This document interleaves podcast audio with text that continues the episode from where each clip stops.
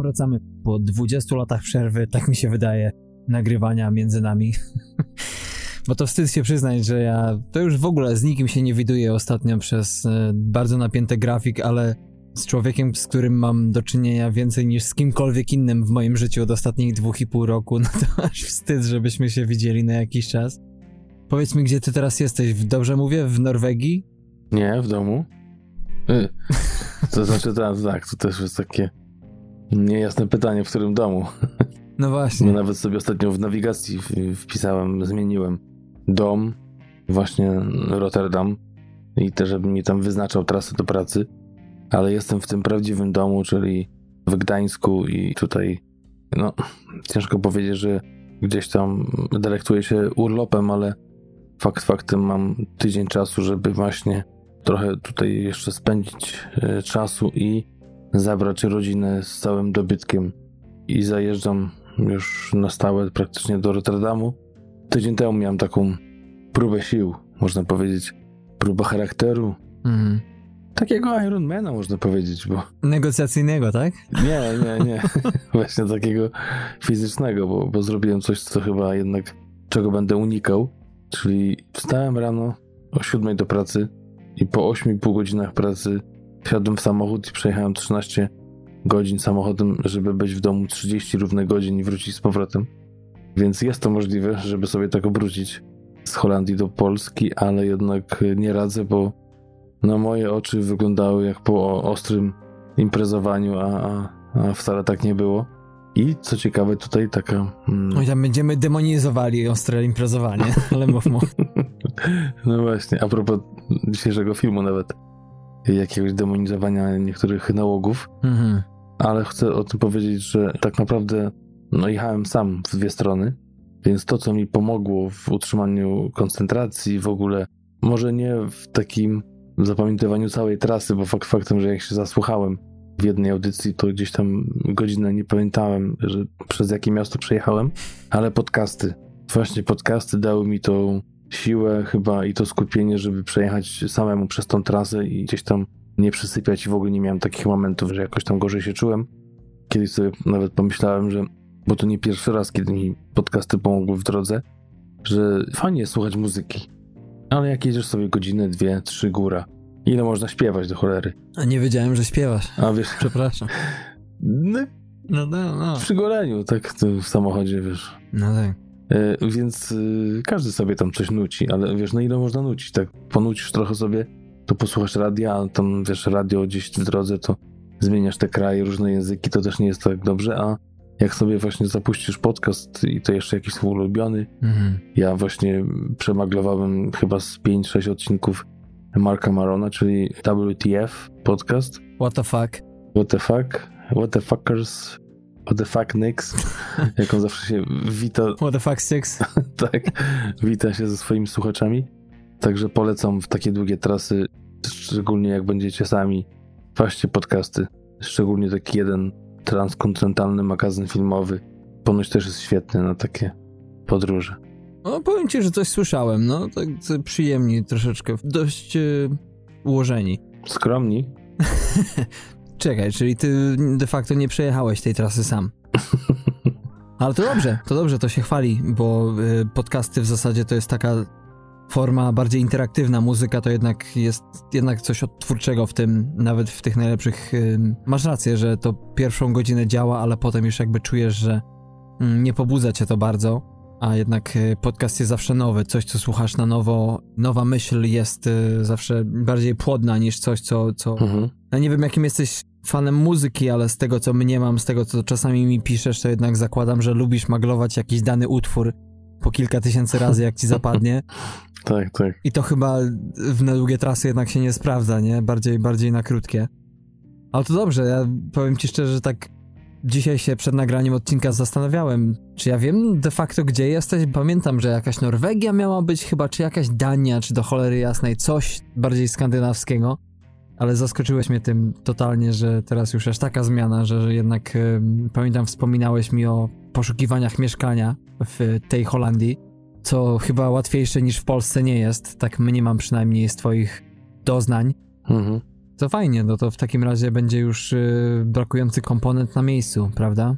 No tak, i też zakupiłem już, jak już cały sprzęt do nagrywania mam, to zakupiłem sobie fajną lampkę LEDową, bo już ci mówiłem, że, że mam takie miejsce, taką garderobę, gdzie prawdopodobnie będzie to świetne miejsce do nagrywania właśnie podcastów, mm-hmm. bo dość spore to mieszkanie jest, y, chociaż no, nie potrzebowałem takiego dużego, to, to nie miałem wyjścia ostatecznie. Więcej trochę przepłacam, ale no chociaż taki będzie plus tego, że będzie jakieś miejsce na te podcasty, chociaż tak jak miało być trochę mniej wyjeżdżania, a jednak dopiero dwa miesiące, a już, już były Niemcy, już była Norwegia, już była Dania, więc mam nadzieję, że to też się trochę ta częstotliwość wyjazdów zmniejszy. Ale ja ci powiem, że ja mam tak samo, bo ja też mógłbym gdzieś na Brooklynie teraz jedno pokojowe mieszkanie ogarnąć, a jednak przepłacam trochę za tą melinę, w której mam i ustawiony mikrofon i te panele wyciszające, ale też wszystko inne, co się nie mieści w dalszej części mieszkania, po prostu tutaj organicznie, że tak powiem, się nabudowywuje. Ale to, to tak brzmi trochę, że przepłacasz, ale jednak to melina, więc zakładam, że jakieś transakcje nielegalne się odbywają, z którego masz zyski. Ale nie z peluna, tak? Aha. No. Nie, myślałem, że takie szybkie deale, nie? Nie, nie, nie. To gradacja cała jest w tym systemie, panie. Aha. Tego już w ogóle nie zrozumiałem.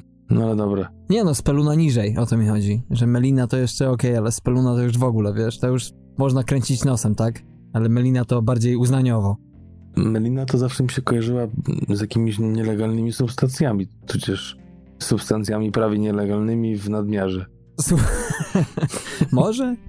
Pamiętam, jak sprowadziłem się do Nowego Jorku w 2017 roku i przez pół roku mieszkałem wynajmując pokój u znajomych i potem jakaś e, współlokatorka się wprowadziła na ostatnie dwa miesiące mojego mieszkania i pamiętam tylko tyle, że pracowała w barze i że generalnie bardzo ciekawe historie słyszałem zawsze i to tak a propos tego, że no, z kim to tam się nie zaznajomiła, gdzie to tam nie poszła po pracy, z jakim to tam policjantem na posterunku czego nie wywinęła, gdzieś tam Bóg wie jakiej e, celi.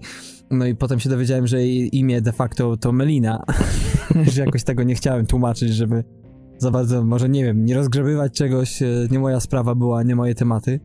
No dobrze, jesteśmy z powrotem, jesteśmy razem znowu mamy film, który dzisiaj wybraliśmy. Zanim do tego przejdziemy oczywiście i troszeczkę się prześlizgniemy po premierach, bo jednak tutaj za wiele dobrego powiedzieć jednak nie można. To jest taki chyba taki październikowo-listopadowy okres, kiedy za bardzo się nie dzieje, bo wiadomo, że teraz y, coraz więcej oscarowych filmów zacznie wychodzić na przeróżnych platformach, które i te filmy czasami próbują oszukiwać, że nie są platformianymi filmami, tylko że jednak rzeczywiście gdzieś tam w kinach wychodzą, można je brać pod uwagę, ale zawsze jednak mam takie wrażenie, że są te 2-3 tygodnie, kiedy rzeczywiście nic się nie dzieje, więc to będzie kolejnym tematem, ale ja muszę powiedzieć tak osobiście a propos takich doznań filmowo-serialowych, że raz, że ze względu na brak czasu, ze względu na zmianę pracy, nie mogłem przekopać tyle, ile chciałem, ale to był taki okres naznaczony jednak wielkimi rozczarowaniami, co ciekawe, telewizyjnymi, bo o ile w kinie był ten film, o którym ostatnio zrobiłem odcinek bonusowy, czyli The Lighthouse, był Joker, no to jednak serialowo się rozczarowałem. Ty to już wiesz, ale może to niech wypłynie na szersze wody.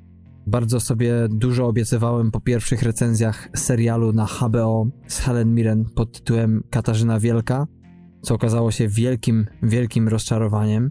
No i w ogóle nie mogłem tak złapać za wiele tematów. Wiem, że ten z e, Polem Radem serial na Netflixie miał być e, podobno czymś e, całkiem ciekawym i amerykańscy znajomi sporo peanów wypiali na jego temat, ale ja tak z moimi amerykańskimi przyjaciółmi to mam troszeczkę taką ostrożność zachowuję względem ich gustów. Może niekoniecznie krytykując ich gusta, ale jednak no to jest optyka, która tylko w 50% z, z moją się pokrywa. Żeby było coś, co tobie jednak wpadło i co jednak połechtało trochę twoje gusta serialowo-filmowe. No właśnie wracając do tego serialu z Polem Rudem, czyli Living with Yourself, obejrzałem 5,5 odcinka i szczerze powiedziawszy jest ciekawie, jest, jest taki nowy powiew, chociaż na początku mi się to trochę kojarzył z tym takim filmem z Michaelem Keatonem i Andy McDowell, gdzie właśnie mąż się też tam gdzieś tam podwajał, potrajał, aż było tak, w pewnym tak, tak. momencie tak. ich czterech w domu. Ja myślałem, że powiesz o tym filmie z Willem Smithem, kiedy on spotyka swoją młodszą wersję. No nie, nie, nie, bo tego nie wiedziałem jeszcze, więc ciężko mi to powiedzieć, że to jest to. Mhm. Tym bardziej, że oni tam chyba rywalizują, walczą ze sobą. Ale to też a propos tego filmu, to czytałem ciekawą opinię, że właśnie Gemini Man to jest film, który jest tak naprawdę filmem z lat 90. Jeśli chodzi o fabułę i w ogóle trochę też wykonanie. I lepiej by było, gdyby Will Smith właśnie w latach 90. zagrał tą rolę i mogli go wtedy go postarzyć do tej osoby teraz, a nie a, no tak. w 2019 odmłodzić. Tak, tak, tak. Że wtedy to bardziej pasowało i bardziej by może trafiło właśnie do, do, do tamtej widowni lat 90. A wracając do właśnie tego serialu Living with Yourself, on chyba ma 8 odcinków, no, oceny 7,4, więc nie najgorsze. Wiadomo, że to są komediowe odcinki, więc krótkie 26-7 minut, ale jakoś mi się wydaje trochę mało treściwe, że jednak tam jest praktycznie wszystko pokazane z perspektywy obu tych ludzi, bo to jest, e, może tak w skrócie powiem, serial o facecie, który zostaje sklonowany przez przypadek, trochę, trochę nie, i nagle są dwie takie same osoby, które gdzieś tam rywalizują, a gdzieś tam próbują razem żyć. Też mają jedną żonę. Nie wiem, jak to powiedzieć. Jeden z nich ma żonę, jeden jest klonem drugiego. Czyli de facto obaj. Tak, czyli de facto obaj.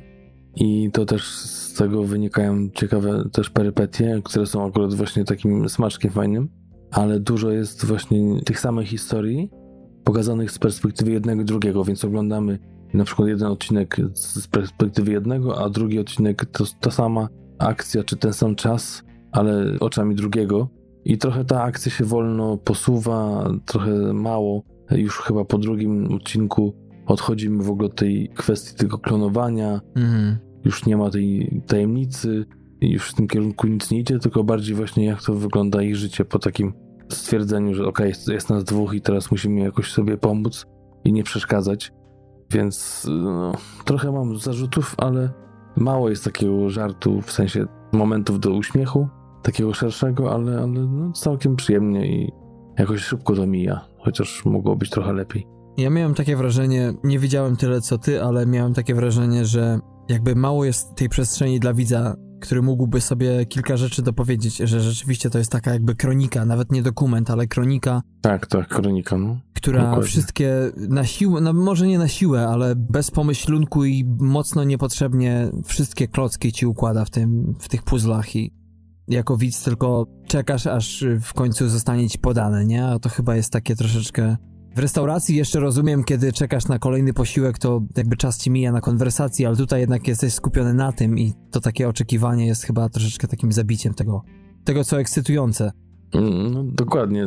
Tym bardziej, że na przykład taka rzecz jak właśnie pokazanie z dwóch perspektyw tej samej historii fajnie było wykorzystane w How I Meet Your Mother, czyli raz na jakiś czas pokazywany, właśnie cofali się w czasie pokazywali, zupełnie odwracali tą historię, a tutaj jest dosłownie jedna historia pokazana z jednej strony, potem z drugiej, przechodzimy do kolejnej historii z jednej strony, z drugiej. To już jest tak schematyczne, że, że wiesz, że jak czegoś nie rozumiesz, to w następnym odcinku to ci pokażą, dlaczego tak. No szkoda, bo to jest coś takiego, co bardzo jest. Um, ostatnio na sen znowu zacząłem sobie brać zamiast standardowych pigułek e, The Twilight Zone, czyli strefę zmroku. I to, co mi się rzuca bardzo szybko, już właściwie w pierwszym sezonie, już teraz to oglądam jako guilty pleasure, ale często oglądając ten serial, poszczególne odcinki, myślę sobie o tym serialu z perspektywy lat 60., jak to wtedy mogło być odbierane i te wszystkie różne przemyślenia były jakby czymś nowym, czymś rzadko spotykanym, ale z perspektywy dzisiejszego człowieka jawią mi się te odcinki jako właśnie takie, które dopowiadają wszystko od A do Z, które w zasadzie biorą cię w tą podróż i trzymają w niej, bo w zasadzie to wynika raczej ze struktury, która jakby w sobie ma zakodowane to, że jeżeli zacznie ci odkrywać e, poszczególne skrawki historii, no to chcąc nie chcąc, ty jako widz, istota ciekawa, będziesz e, siedział, aż wszystko zostanie odkryte. I to jest jakby, jesteś zaprogramowany na to i takie miałem wrażenie właśnie a propos tego serialu, że też na przykład przypominam sobie Homecoming i tego stylu seriale, które pokazują ci tą całą złożoność w skrawkach, tak naprawdę rzucają ci to mm. na początku e, wszystko.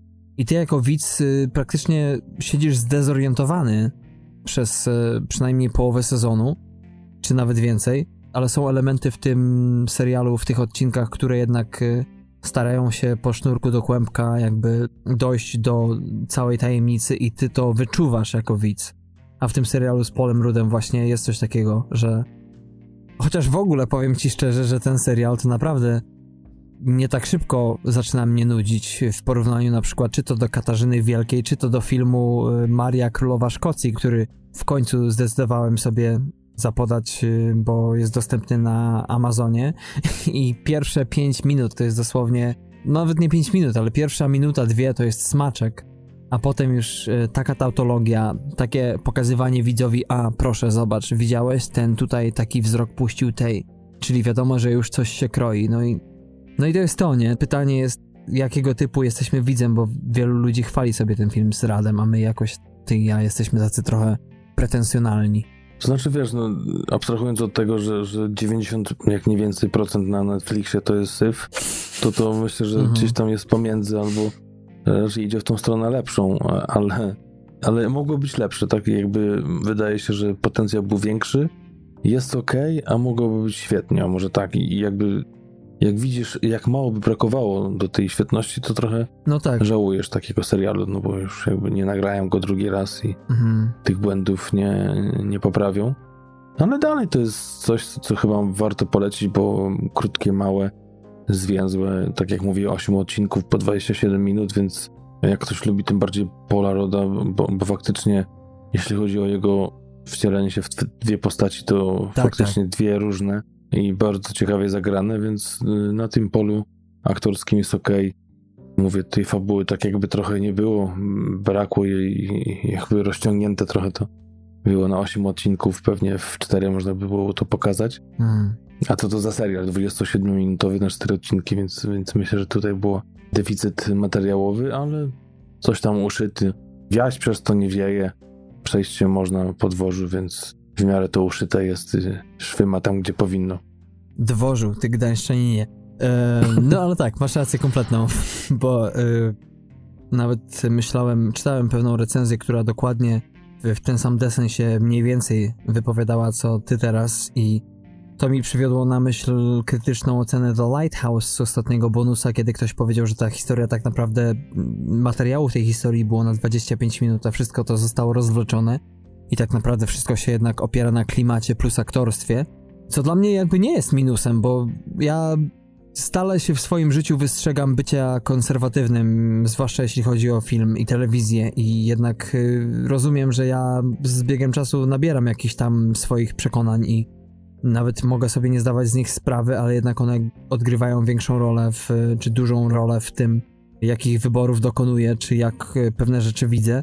Ale w przypadku właśnie tego serialu z Polem Radem jest jednak coś, co sprawia, że ta mielizna zdarza się bardzo szybko w, w tym serialu i potem to jednak to jest miłe i w zależności chyba od tego, czego oczekujemy, czy jakby jaką funkcję sprawuje rozrywka w naszym życiu, albo się nam to spodoba, bo jednak rzeczywiście można to gotując na przykład, czy wykonując inną rzecz w domu, spokojnie połknąć i jestem w stanie sobie wyobrazić, że to naprawdę zapełni nam w dostatecznym stopniu e, czas wolny.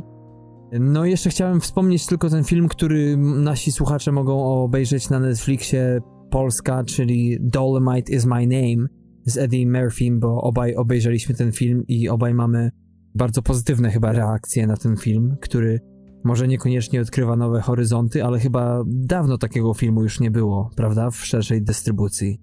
No właśnie, to też jedna z takich perełeczek, jeśli chodzi o Netflix, a tym bardziej już fabularny, pełnometrażowy, który się bardzo rzadko trafia, że jest to taki naprawdę feel good movie ze świetną rolą powracającego chyba do łask Eddie'ego Murphy'ego, który zapowiedział ostatnio Jimmy'ego Kimmela w programie, że wraca do stand-upu, mm. więc też świetna rzecz, też chyba do SNL-u więc na dobre się rozkręca po raz kolejny.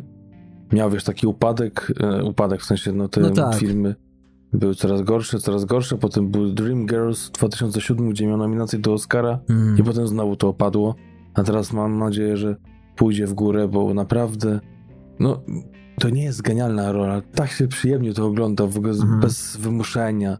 Wszystko jest takie naturalne, że, że naprawdę polecam. Na pewno to nie, jest, nie będzie jeden z najlepszych filmów roku, ale świetnie się oglądało i taki chillaucik. Opowieść o bardzo ciekawej postaci. Zresztą ten film Dolemite jest chyba na YouTubie, z tego co widziałem, cały. Tak, tak. Bo to jest y, biografia pewnego artysty, który miał chyba dość duże ego i chciał się wszędzie widzieć, czy to w stand-upie, czy w muzyce, czy potem chciał, żeby świat go poznał i chciał właśnie zrobić film i na tym opiera się ta fabuła, że kręci film o sobie, o jakiejś wykreowanej postaci, która notabene no, jest y, dość kultowa do dzisiejszego dnia.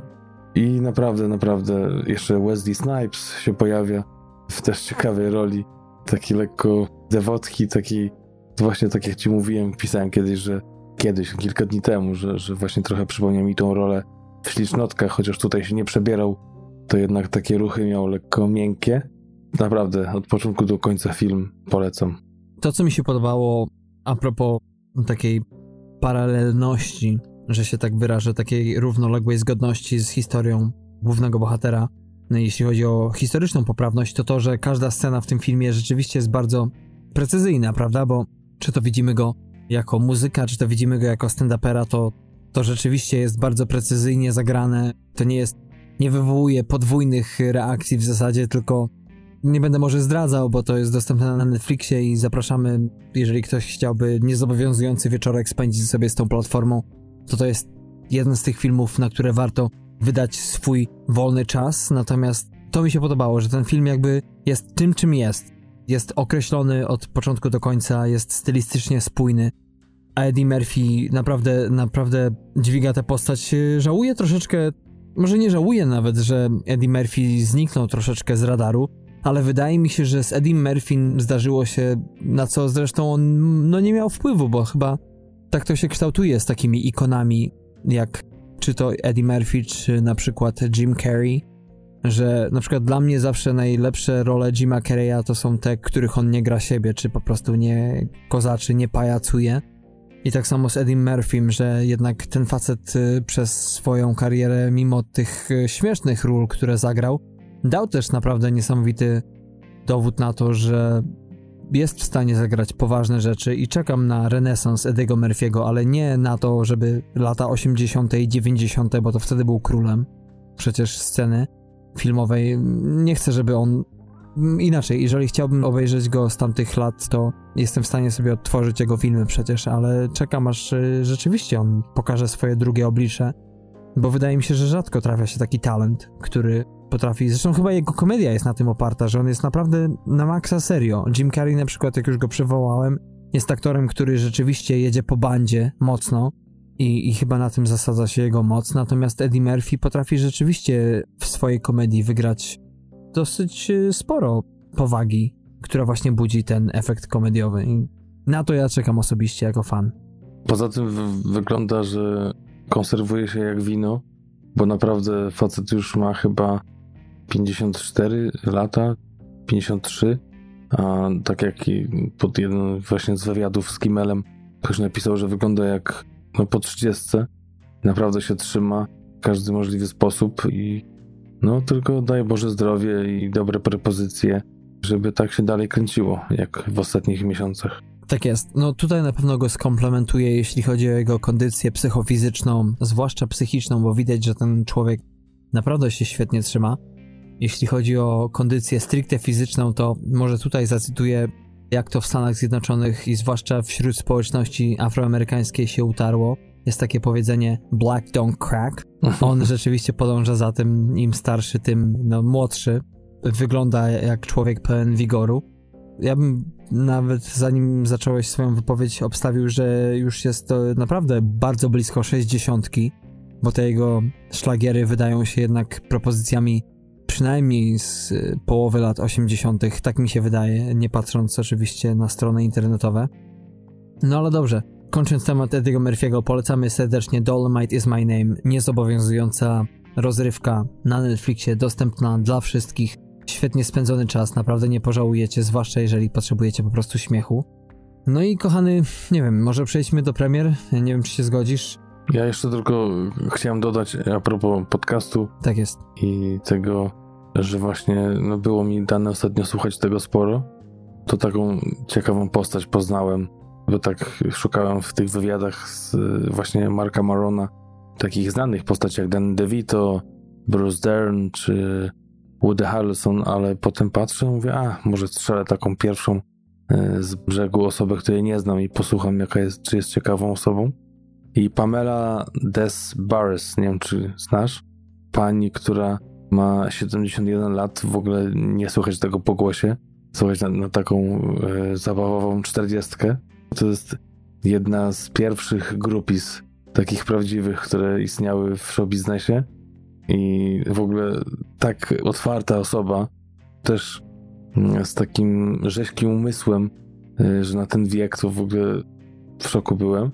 Ale nawet przy tym Marco Maroni, który też jest takim, wiesz, y, hej do przodu, takim trochę czasami wulgarnym, trochę czasami zbyt szczerym, to, to wydawało się, że on był speszony. Jak pani Pamela opowiadała o swoich podbojach e, miłosnych i o tym, jak to figlowała sobie, czy to z Jimmy Page'em, czy z Nickiem Jaggerem, czy z Jimem Morrisonem, więc y, no, przewinęło się, jak to powiedziała, kilku tych y, znanych piosenkarzy.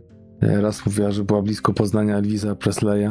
Jimmy Page ją zabrał na koncert, ale jak ktoś podszedł z ekipy i właśnie mówi, to nie, nie chcecie iść poznać Elvisa? To Page powiedział, nie, a po co? No, my idziemy sobie i sama powiedziała, że chyba się bał, że, że Elvisa oczaruje, bo jak sama powiedziała, była może taką grupis, ale nie taką one night stand, jak to się mówi, tylko taką, która jeździła z nimi w trasy, mm. z którymi miała takie, no jak to sama mówi, emocjonalne związki. Z Jimmy Page'em chyba była 5 lat związana. Czyli taka very, very many one night stands. Tak, tak, tak, dokładnie. I też prasowała im koszulę, czy mówi z Alice Coopera malowała na przykład, czy też chodziła z nim na zakupy mm. um, i gdzieś tam ich oprowadzała po miastach, tam gdzie się pojawiali. I teraz napisała książkę, chyba sześć nawet już, mniej więcej właśnie o tym. I teraz z tego, co mówiła na końcu, to jeździ właśnie i uczy młode dziewczyny, jak pisać książki gdzieś tam po, po jakichś szkołach, takich małych miejscach, ale, ale naprawdę przebojowa kobieta i bardzo zaskoczył mnie ten wywiad pozytywnie tak bardzo. Też nastroił i, i polecam w ogóle wywiady Marka Marona, ale ten wyjątkowy był taki niespodzianka. No tak, Mark Maron to jest facet, który raz, że ociera się non-stop o sławę, bo i zagra w Jokerze i kogo to on nie ma na rozkładzie, bo przecież i Baracka Obamę miał, więc to jest facet z pierwszych stron.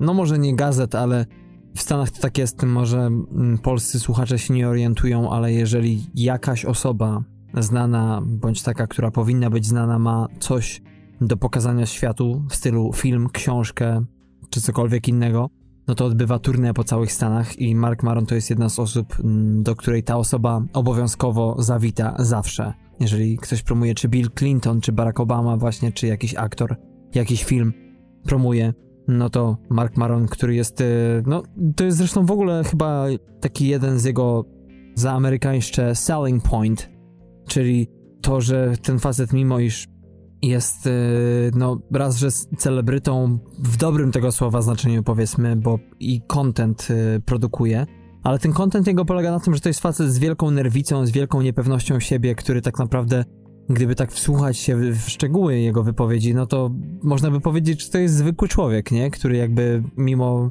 chyba prawie 50 kilku lat już, prawie 60, wielu nieudanych związków e, w życiu, jest e, nadal sobą, ma jednak tę platformę, która pozwala mu na uzewnętrznienie się i pokazanie innym ludziom, że oprócz tego, że jest ciekawy rozmówca, ciekawe tematy i kulisy różnych wydarzeń, to jednak y, też jest y, ta ludzka taka strona tego, że on też czasami nie ogarnia różne rzeczy, nie?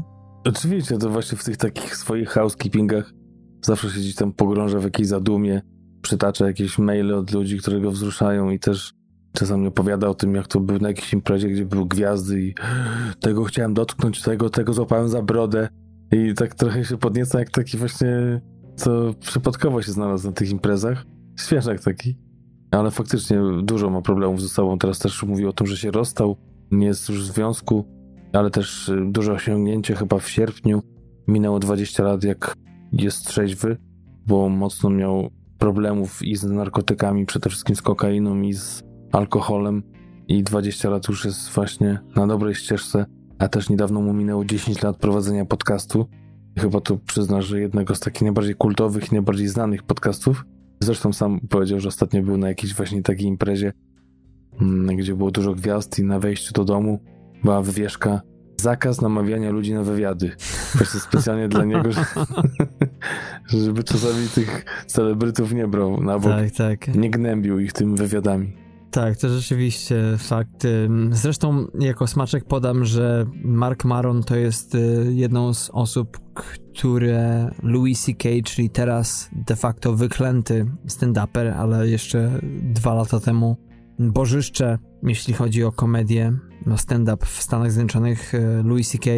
podawał Marka Marona jako człowieka, który tak naprawdę był jego wielką inspiracją a propos stand-upu, bo kiedy Louis C.K. zaczynał, to Mark Maron który wtedy przebywał, w, mieszkał i tworzył w Bostonie, właśnie współtworzył tę mainstreamową scenę tam, więc wychował całą połać twórców, którzy dzisiaj rządzą sceną, czy to lokalną, czy to ogólną, e, jeśli chodzi o komedię w Stanach Zjednoczonych. Ale tak, rzeczywiście jest to moim zdaniem wielka wartość dodana, że słuchając tego gościa, słucha się po prostu kolegę, mhm. że na chwilę zapominamy, że jest tak samo ułomny jak my, ze względu na to, że tak naprawdę wypowiada często myśli, które mogą być czy bliźniacze, czy bliskie tych, które my sami mamy i dzięki temu jesteśmy w stanie się wsłuchać chyba w samych siebie, tak czy siak, w pewien sposób, co nas zbliża z twórcą i chyba o to chodzi w zasadzie, nie? Tak naprawdę, no może nie przenosząc tego jeden do jednego na nasz podcast, ale przynajmniej z mojej strony zawsze celem nagrywania, czy myślą taką, która zawsze mi gdzieś tam lampkę zaświeci w głowie, przed nagraniem przede wszystkim odcinka solowego, to myślą jest to, żeby pokazać właśnie taką bliskość, e, czy być autentycznym, nie udawać niczego i to chyba się najlepiej no, sprzedaje to teraz dzisiaj jest bardzo brzydkie słowo, ale chyba najlepiej się można powiedzieć kupuje, jeśli chodzi o, o taką relację.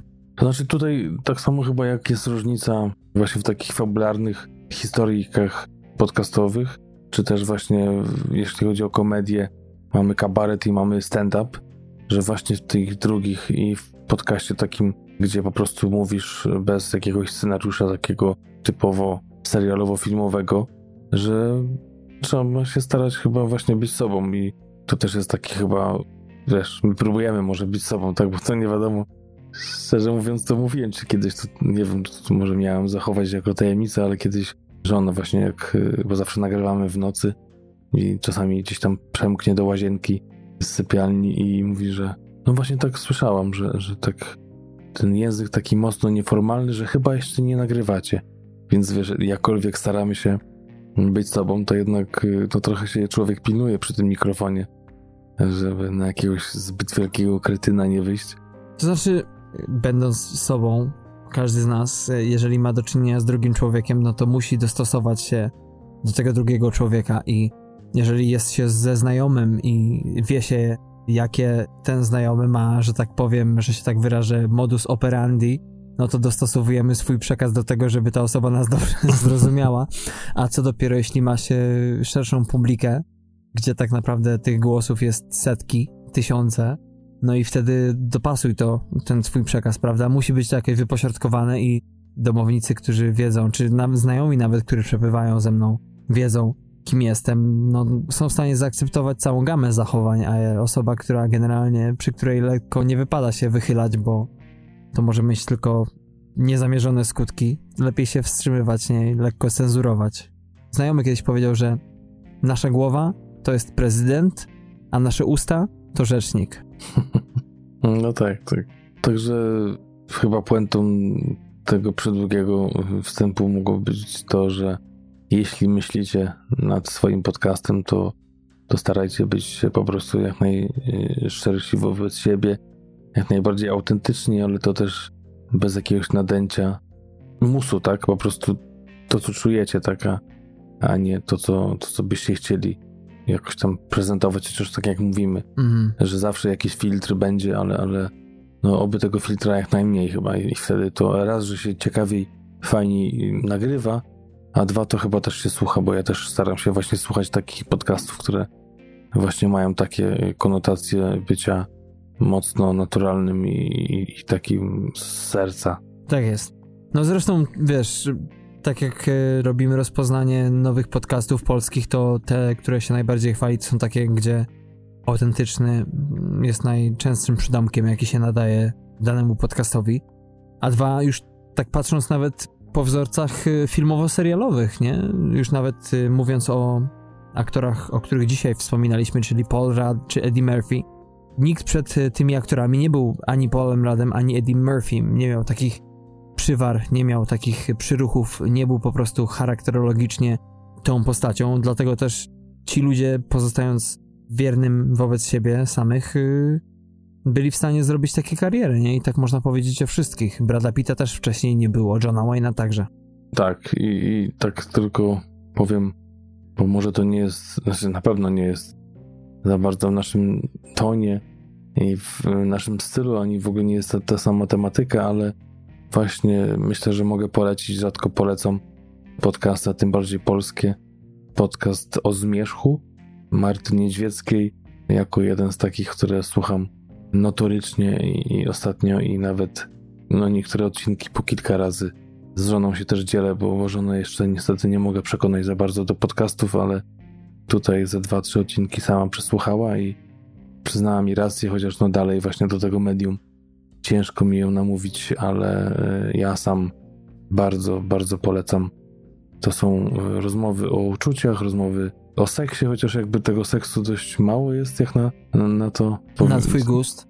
Nie, nie, nie, na mój gust, tylko na to, o czym właśnie autorka mówi, że, że to ma być o seksie, a gdzieś tam się przywołuje do porządku, że, że o tym seksie ma być, a często w ogóle tego nie ma, ale, ale myślę, że poczucie humoru, taka zwada i, i ta naturalność jest y, świetna i, i, polecam każdemu, kto gdzieś tam y, chce może na chwilę odejść od tych tematów filmowych i posłuchać ciekawych y, czy to monologów, czy dialogów, bo to różnie bywa w tym podcaście i, i tyle. I po prostu polecam sam od siebie.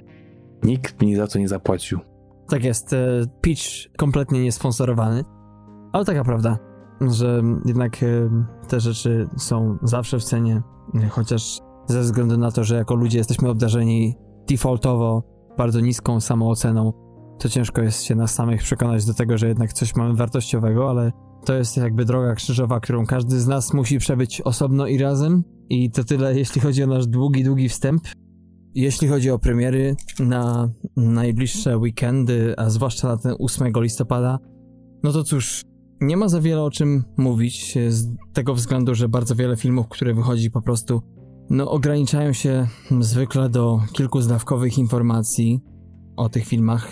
Można powiedzieć, że taką produkcją główną, jeśli chodzi o młodych widzów, jest przede wszystkim Baranek Sean, film Farmageddon, czyli Sean the Sheep Movie.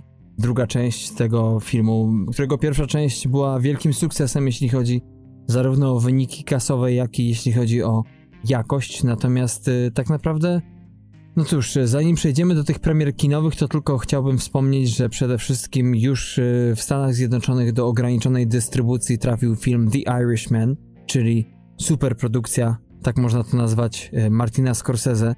Do tej pory pojawiło się już ponad 100 recenzji na Rotten Tomatoes przy 98% aprobacie krytyków. Na IMDb przy prawie 4000 głosów jest to ocena 8,5. I mimo iż ten film trwa 3,5 godziny, to mówi się, że będzie to jeden z największych, najbardziej znaczących obrazów tej jesieni, tej zimy, jeśli chodzi ogólnie o kino. Ja się nie mogę doczekać, aż ten film trafi na Netflix pod koniec listopada. Wydaje mi się, że już dawno nie było dobrej gangsterki w kinie, bo co prawda Guy Ritchie próbował ostatnio coś tam dokonać e, dwoma ostatnimi filmami, ale to chyba nie do końca e, wydaje się, że jest to, na co jest zapotrzebowanie teraz akurat w kinie. Tak, e, też warto dodać a propos tego baranka, że to jest teraz, czyli 8 listopada. Tak jak powiedziałeś, bardzo słabo wygląda ten weekend, można powiedzieć, halloweenowo-zaduszkowy bo i bardzo słabe filmy, może specjalnie, bo może nie jest to okres na chodzenie do kina, nie wiem, ale wygląda to dość, dość słabo, bo mamy y, takie filmy jak Unplanned, czyli nieplanowane, który ma dość niską ocenę 5,8 na IMDb i jest to dramat. Y, Dosłownie w przenośni. tak, ale i, i na ten film i tak samo jak na inny, którym jest y, horror z Korei Południowej, czyli 0.0 MHz częstotliwość opętania, który ma jeszcze gorsze tak naprawdę e, recenzje, bo jest to 4.6. To naprawdę, no, ciężko coś tu powiedzieć, bo, bo po co sobie strzębić język, jak mm. pewnie i tak na to nie pójdziecie, lepiej sobie iść na to, co, co było już w kinie, co miało premierę, na przykład Boże Ciało, to film, o którym miałem coś powiedzieć, ale no tak. to może przy połówce się rozwinę bardziej, bo, bo, bo byłem w kinie akurat na tym. I, I tyle. No i polski film też teraz wchodzi. Dziura w głowie Piotra Subotko, ale też jakby i recenzji nie ma zbytnio i też widać, że, że ludzie chyba nie chcą zbytnio, bo też chętnych y, na Filmwebie nie za wiele, ale historia już, tak jak się wczytać w fabułę, to, to całkiem, całkiem interesująca. Wydaje się, że to jest ten filmów z gatunku jakby one-man show, to znaczy Bartłomiej Topa, który też jest i moim, przynajmniej jednym z głównych polskich aktorów topowych, jak sam on nazwisko wskazuje. Hmm. Jeśli chodzi o, o jego karierę, to rzeczywiście jest to facet, który potrafi zagrać niesamowite role, niesamowity wachlarz umiejętności posiada ten aktor i z tego co wyczytałem, może nie w oficjalnych recenzjach, ale w bardzo wielu forumowych wpisach, to jednak e, tu chwali się, jeśli chodzi o film Piotra Subotko, to chwali się jego właśnie wszechstronność, chwali się to, co potrafi ten facet wyczyniać e, swoim instrumentem, którym on jest de facto, jest on sam. No ale właśnie, to jest taki jeden z filmów niewiadomych. Mówi się, że jest to film wyjątkowy, ale tak jak e, dobrze wspomniałeś, e, to bardziej wypowiedź fanów, nic im nie ujmując, niż recenzentów, którym się za to płaci, żeby jednak fachowo oceniali różne rzeczy, więc ciężko tutaj jakby postawić na tą kartę cokolwiek. No jedno z niewielu mini recenzji, jakie znalazłem, to właśnie to, że to jest y, bardzo ciekawy film oryginalny ze znakomitymi zdjęciami i świetnymi rolami, ale w dodatku jest też duża dawka poczucia humoru. Niektórzy mówią, że to artystyczny bełkot. No, nie wiem jak to. Połowa filmów, o których mówiliśmy. tak. E, no tak, ale to właśnie my wyłapujemy takie albo kontrowersyjne oceniane, albo właśnie niedoceniane, które moim naszym zdaniem są ciekawe. Mhm. Ale to też ciekawe, że właśnie taka dość zawiła ta historia właśnie aktora, który, którego wciela się aktor Bartłomiej Topa, który wystawia sztukę pod tytułem Komediant i gdzieś z, właśnie ze swoją trupą teatralną niedaleko granicy z Białorusią. W końcu też trafia do okolicy, gdzie znajduje się jego rodzinny dom, rodzina wieś, i tam spotykał upośledzonego mężczyznę, który wydaje się być jego sopowtórem. I właśnie próba rozwiązania zagadki, kim jest ten tajemniczy człowiek, staje się jego obsesją i ponoć właśnie prowadzi do zaskakującego finału. Także dość nieszablonowy zarys historii, który jak będzie dobrze rozegrany, bo widać, że jednak chyba to nie będzie tylko jedna osoba, tylko oparty może będzie na, na, na większej ilości aktorów drugoplanowych pewnie, że ma to jakby szansę być no, czymś, czymś ciekawym, tak, czymś oryginalnym i zapadającym na dłużej w umyśle kinomana. Tak jest, więc e, i patriotycznie, i generalnie jeśli chodzi o wyczucie, to może to być czarny koń nadchodzącego weekendu. Natomiast jeśli chodzi o premiery 8 listopada, to na pierwszy rzut oka rzuca się taki e, dość e, dźwięczny tytuł jak Midway, czyli fani historii na pewno kojarzą słynną bitwę w trakcie wojny na Pacyfiku o wyspę, która jakby miała za zadanie powstrzymać ekspansję Japonii po Pearl Harbor i odwrócić losy II wojny światowej w reżyserii Rolanda America słynnego reżysera, innymi z głównym bohaterem dzisiejszego filmu, czyli Aaronem Eckhartem, ale tam też grają i Dennis Quaid, i Woody Harrelson, i Mandy Moore, Patrick Wilson, Luke Evans i tak dalej, i tak dalej. Nick Jonas nawet się tam zaplątał, ale on lubi akurat takie historyczne filmy. bo o ile kojarzę dobrze, to i w Dunkierce był, prawda? Tak, tak, a ja właśnie będąc w kinie na filmie Boże Ciało widziałem zwiastun, który naprawdę, naprawdę robił wrażenie. Dużo pewnie jest CGI z tego wszystkiego, bo, bo najbardziej tak, tak. właśnie oczarowywały te, te sceny bitew, czy to w, na morzu, czy to w powietrzu, ale no świetnie się to oglądało, przynajmniej przez te dwie minuty. I tak jak mówisz, no ekipa jest całkiem niezła, więc no trzymamy kciuki. Tak jest, no ciężko się wypowiadać poza trailerem o tym filmie z tego względu, że nawet Rotten Tomatoes nie ma jakichkolwiek tak naprawdę informacji o tym filmie. E, Filmweb podaje, że najbardziej oczekiwanym filmem przyszłego weekendu, czyli tego zaczynającego się 8 listopada, tym filmem jest Terminator Dark Fate, który póki co przy jakby pełnej można powiedzieć kompilacji recenzji, bo jest ich e, w sumie 163, ma 70% aprobatę krytyków przy tylko ocenie 6,2 na 10. Fani natomiast bardzo pozytywnie wypowiadają się o tym filmie, ale tych głosów jest tylko 24. No i w, w przypadku tego filmu mówi się, że z jednej strony jest to bardzo epicki film, piękny, trochę jak w przypadku Króla, który już jutro ma premierę na Netflixie, czyli Króla, film historyczny o Henryku V w reżyserii Davida Micheya z Timothy Chalametem między innymi w rolach głównych. No i tutaj też jest wielki spektakl, przepiękne zdjęcia, Natomiast jeśli chodzi o esencję filmu, to już jest z tym słabo i tak naprawdę przez właśnie napakowanie wszystkiego CGI y, twórcy tego filmu gdzieś zaprzepaszczają samą istotę produkcji. Właściwie, no nie wiem, no jak już wspomniałem o tym The King, to też na Rotten Tomatoes to wygląda dość średnio, bo 72% pozytywnych recenzji przy ocenie 6,4. Tak jak powiedziałem, mówi się, że nuda nie porywa, Stara się być niczym szekspirowski dramat, ale brakuje mu wizji, języka i przede wszystkim paradoksalnie dramatu. No ale jest to piękny, spektakularny spektakl i chwali się Pattinsona, czyli bohatera m.in. ostatniego naszego filmu z bonusa, The Lighthouse, za to, że zamiast odpowiednich wyborów w jego aktorstwie widać dość ciekawe, które czynią jego postać jeszcze bardziej złożoną. No i chwali się Szalameta i tyle. No a pewnie Terminator leci E, jeśli chodzi o tą popularność i to, ile osób chce go zobaczyć na tym, że jak to mówiła i Linda Hamilton i, i Schwarzenegger i też e, sam Cameron, to jest prawdziwy w końcu film numer 3, jeśli chodzi o Terminatora, a te po dwóch pierwszych częściach wymazują, uważając, że to były jakieś popłuczyny i dopiero teraz zaczyna się prawdziwa gra, więc no ale wiadomo, no, trzeba jakoś to wypromować. Tak, to nie oni, to my. tak, tak. I, i, i chociaż no, Cameron nie jest oczywiście tutaj reżyserem, jest to Tim Miller, ale ponoć właśnie to ma być powrót do, do tego znanego i dobrego. Nie wiem, szczerze mówiąc, te zwiastuny, bo też widziałem w kinie, dość średnio do mnie przemawiają.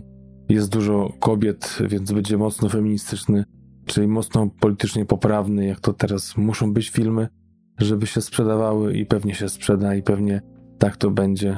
Y, zresztą jakby Terminator głównie od początku się opierał na kobiecie, wiadomo, ale chociaż ze Schwarzeneggera zrobił gwiazdę, ale no ciekawy jestem, bo, bo nie wiem jak to wszystko wyjdzie. Trochę się boję, że, że jednak nie będzie to strzał w dziesiątkę i nic wielkiego z tego nie będzie, ale reżyser, czyli twórca Deadpoola jedynki, podpowiada, że, że jest nadzieja. Może to będzie nowe rozdanie. Ja sam przyznam się, że jak słyszę Terminator, to jestem jeszcze z tego pokolenia, które szczęście w nieszczęściu zawsze pamięta jednak Arniego i jego kreacje i, i wszystko inne to można powiedzieć odgrzewane kotlety. Zobaczymy, zobaczymy jak się w końcu pojawią jakieś pierwsze polskie recenzje pierwsze głosy naszych, e, czy może słuchaczy, mm, czy na ten film warto pójść, czy nie, to będzie można wyrobić sobie zdanie i może ruszyć do kina, może nie. Mnie nie rusza póki co. I to tyle chyba, jeśli chodzi o premiery, o różne mm, rzeczy, które mogą nas jednak zanieść do e, multikin i innych tworów. A teraz, kochani, główne danie dzisiejszego odcinka komedia. Film, który z jakiegoś względu albo nie wiem, gdzieś przepadł polskiej widowni, gdzieś się zapodział w szczelinach. Thank You for Smoking, czyli Dziękujemy za palenie, komedia amerykańska z 2006 roku. Jest filmem, który z jakiegoś e, względu jest jednym chyba z najmniej znanych filmów tego okresu. Właśnie też w zależności od tego, na jaką stronę wejdziemy, to też różnie się pojawia, jeśli chodzi o rocznik, bo na przykład na stronie Rogera Eberta to jest 2006, 2005 podpowiada nam już i IMDB i Filmweb mówią o 9 września 2005 roku jako światowej premierze. Polska to było 11 maja 2007 roku, więc jeszcze prawie, prawie dwa lata później. Film, który sobie nawet nieźle poradził, jak na taki mały dość film, chociaż z gwiazdorską obsadą, którą jak zobaczyłem pierwszy raz, to mówię, czy to są jacyś Avengersi? no właśnie, tym bardziej, że jakby jest to drugi z rzędu film, jeśli chodzi o nasze pełne odcinki, który przybliża naszym słuchaczom debiut. Dzisiaj już bardzo znanego, może nie wiem czy wszystkim, ze względu na trajektorię jego kariery, o czym jeszcze dalej w odcinku, ale reżysera y, amerykańskiego, jakim jest Jason Reitman. Ten facet tak naprawdę zaczął swoją karierę pod koniec lat 90. i reżyserował głównie małe filmy. Potem był oczywiście serial Bureau, w którym także maczał swoje palce i nagle, oczywiście te wcześniej filmy to były krótkometrażowe, natomiast dzisiejszy film jest to jego debiut przy bardzo małym budżecie, bo o ile pamiętam, to jest to 10 niecałe, tak? 10 milionów, Wikipedia mówi. No ja gdzieś znalazłem nawet, że 6, ale niech będzie 10.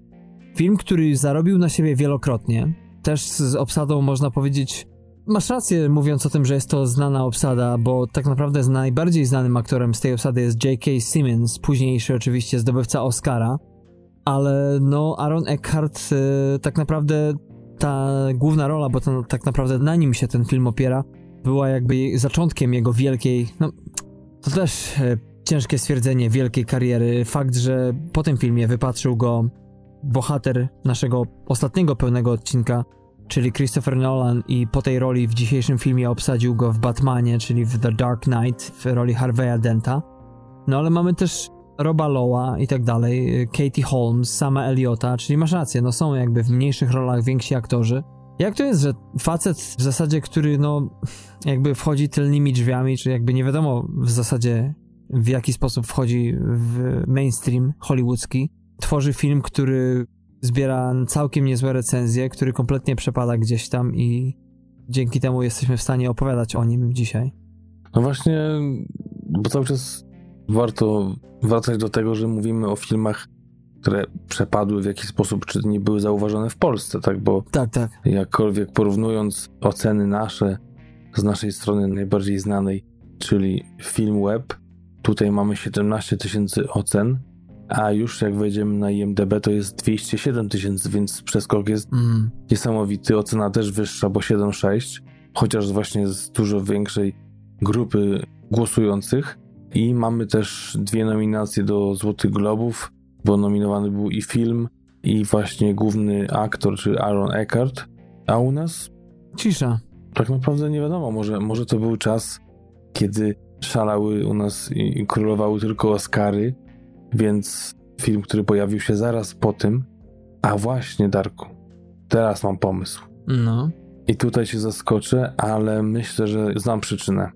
Bo jeżeli film powstał w 2005 roku, a premierę u nas miało w 2007, zginął po Juno. Tak, Juno, ale Bo No Country 2000... for Old Men chyba, tak? Czy to było rok później w Polsce? Yy, nie, wiesz co, tak, tak, tylko Darko mówi o tym samym reżyserze. Mhm. Wiesz, że, że jakby Juno Reitmana był filmem z 2007 roku, który już właśnie na początku 8 zdobył Oscary mhm. i 4 kwietnia zadebiutował w polskich kinach i myślę, że to rok po roku, tak naprawdę nawet y, mniej niż rok między tymi dwoma filmami, jak wybuchła ta cała afera z Juno, zresztą genialnym filmem, chociaż, żeby było śmieszniej, to niżej ocenianym na IMDB tak, tak. niż właśnie Dziękujemy za palenie, to ten po prostu film mhm. u nas przepadł i, i tyle. I tyle go widziano. Znaczy, to jest ciężka historia z tego względu, że jednak, tak jak mówisz, premiera w Polsce to dzisiejszego filmu to maj 2007, a Juno to jednak e, rok później, praktycznie rok później, bo w kwietniu 2008 roku i też zarobił niebotyczną kasę, bo w przypadku dzisiejszego filmu można powiedzieć, że najbardziej śmiałe źródła podają 39 baniek zarobionych z budżetu określonego na poziomie 6 do 10 milionów dolarów, natomiast Juno to już jest 231 milionów dolarów, w tym cztery nominacje do Oscara, najlepszy scenariusz oryginalny, Oscar za w tej kategorii dla Diablo Cody, z którą zresztą po tym filmie na kolejnych kilka produkcji, bodajże dwie kolejne produkcje związał swoją karierę właśnie nasz dzisiejszy reżyser, czyli Jason Reitman, bo razem stworzyli na przykład y, czy to film Kobieta na skraju dojrzałości z Kate Winslet i Joshem Brolinem z 2011 roku, czy Tali na przykład z Charlize Theron, do którego Cody popełniła scenariusz. No, tak czy siak, dzisiejszy film przepadł i jest to, tak jak ci powiedziałem przed nagraniem dzisiejszego odcinka, po odświeżeniu tego filmu wydaje mi się, że nie jest to co prawda obraz bezproblematyczny, ale mimo wszystko jest to komedia, którą się ogląda naprawdę z takim poczuciem rzeźkości, bo nie tylko trafia do widza, jeśli chodzi o żarty, o cały ten timing, który jednak jest bardzo kluczowy, jeśli chodzi o ten gatunek, to jeszcze jest dość inteligentną komedią, prawda? Bo jednak ta retoryka w tym filmie może i pokrętna czasami, może i niedoskonała, ale jednak za pierwszym razem jednak skłania człowieka do jakiegoś wysiłku większego. No właśnie, moim zdaniem ten film łączy kilka ciekawych ze sobą rzeczy. To, że to wydaje się jako bardzo ciężki temat, moim zdaniem podany bardzo lekko, gdzie no, w pierwszym momencie wydawałoby się, że nie da się tego podać lekko. Z drugiej strony można by się bać tego, że film nakłania do palenia, a to jest taki też myk, że reżyser nie chciał pokazywać ani jednego papierosa i udało mu się. Ani jedna osoba w tym filmie nie zapala papierosa. Tak, tak. I. To znaczy, jest jedna osoba, ale tak naprawdę mówimy tutaj o Johnie Wayne'ie, ale tutaj akurat ciało, które dysponuje wizerunkiem aktora, wydało zgodę po zapoznaniu się ze scenariuszem, w jaki sposób właśnie John Wayne zostałby pokazany. I to jest jedyny moment, króciutki, gdzieś tam. Ale tak rzeczywiście, no mówimy o ciężkim temacie i jakby to tak jakby zrobić film o piciu piwa i tak naprawdę tego piwa nie ma. A, smakosze oblizaliby się ze, ze smakiem, oblizaliby ekran. Tutaj nie ma czego oblizywać, bo nie jest to fajny nauk, ale też właśnie po seansie, po bo ten film oglądałem pierwszy raz też już kilka lat temu dobrych. Teraz sobie go odświeżyłem, ale no, z racji tego, że tu też muszę chyba się przyznać jako, no mówimy dzisiaj o tej otwartości, o tej naturalności, o tej szczerości, tak? Mm. Że był taki okres w życiu, że, że gdzieś tam te papierosy były w moim życiu, chociaż to było dawno temu, i nieprawda, mamusiu? Te papierosy były w twoim życiu, kiedy ja byłem w twoim życiu, bo wtedy papierosy były w moim życiu. No właśnie. Jakby pomyślałem sobie, że to jest takie poczucie jak właśnie palacza, tak? Który z jednej strony delektuje się tym papieroskiem, że to jest taka fajna rzecz, ale jak ma samą świadomość, że jednak w tym samym momencie, jak się tym delektuje, to się zabija, no to dosłownie i w przenośni ten papieros grzęzie mu w gardle, tak? Więc... No ja zawsze mówiłem ludziom, bo ja też paliłem w kilku okresach mojego życia. Teraz już nie palę, natomiast e, chociaż w wakacje zapaliłem kilka papierosów i dobrze się z tym czułem w zasadzie i teraz w ogóle kompletnie mam, jakby nie mam ciągot y, będąc w domu. Natomiast zawsze mówię ludziom, że najtrudniejszym motywem, jeśli chodzi o palenie papierosa, jest to, że jednak te papierosy są tak smaczne, no tak jak z ciastkiem. Ciastko niebezpieczne i dużo cukru i zadpycha żyły, ale no ale ciastko, nie? No właśnie, nie wiem, ja mam takie inne wspomnienia, że to jedno nie było takie y, pyszne, ale jednak jakby nie było... Yy... Nie wyglądałeś na takiego, któremu to było pojęte. Okej, okay, ale nie, to tak samo jak wódka, tak? Nigdy nie powiem, że mi wódka smakowała kiedykolwiek w życiu. Mhm. Z innych powodów niż ze smakowych y, ją sobie dawkuję y, w różnych momentach życia ale mówię o tym właśnie uczuciu, jakby, no, jakby mhm. nie odciągaj mnie na te z, złe te, no dobra, no. złe pola. To, żeby... Długo się nie widzieliśmy, tak? Mam prawo odciągać. No właśnie, może tak.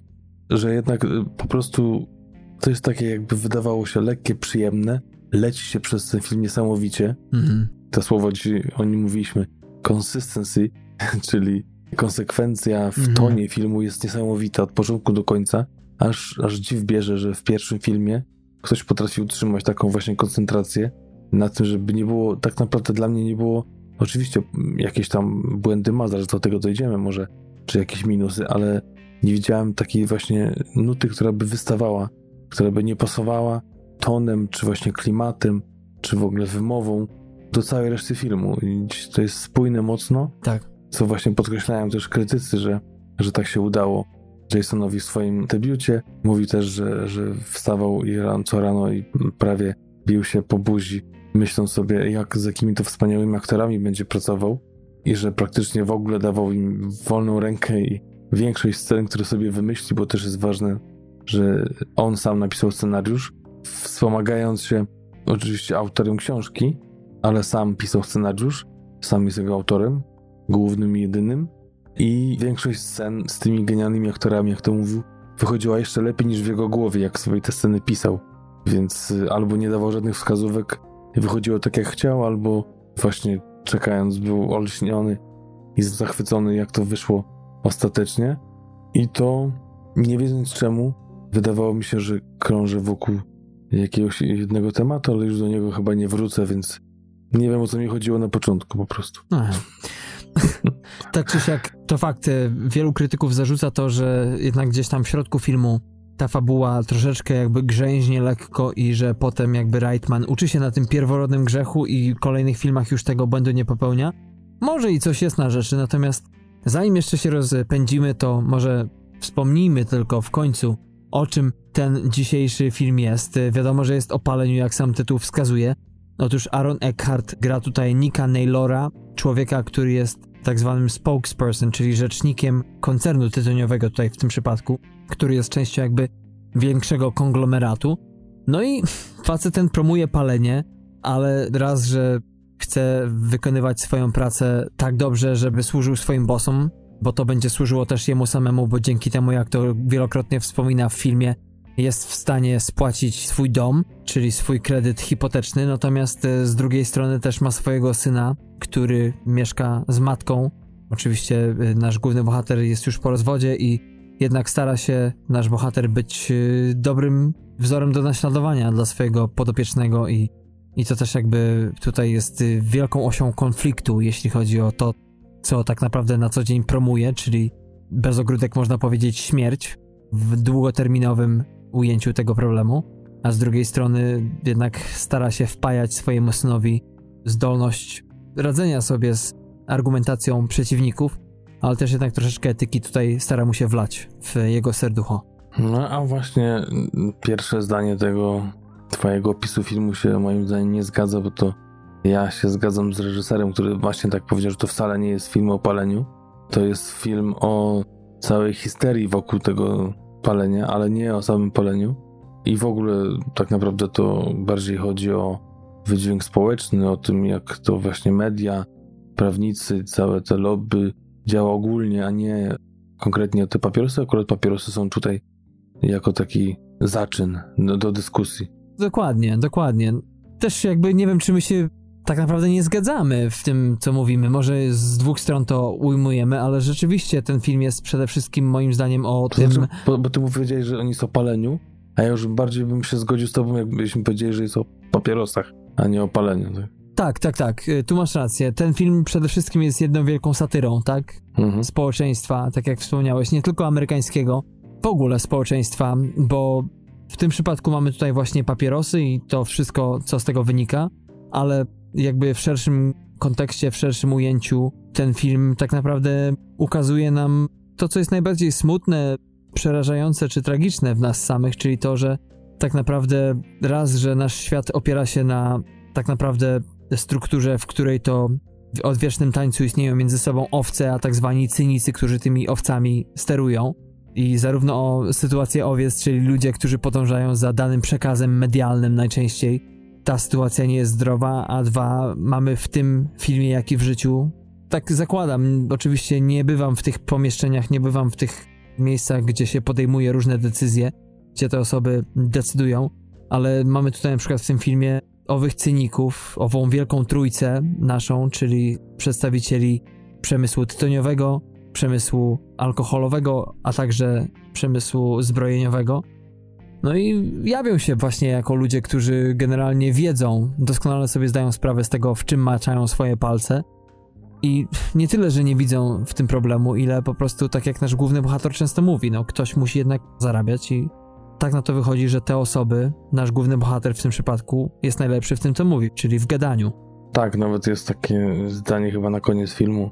Wymienia mocno kultowe postaci znane z tego, co zrobiły, że Michael Jordan grał w kosza, że Charles Manson zabijał, a ja mówię, co oczywiście nie jest prawdą, bo Charles Manson nigdy nie zabijał, ale jakby sens jest oddany i co ciekawe, to jest ulubiona kwestia reżysera z całego filmu, z takim lekkim przekłamaniem, ale to też może było celowe.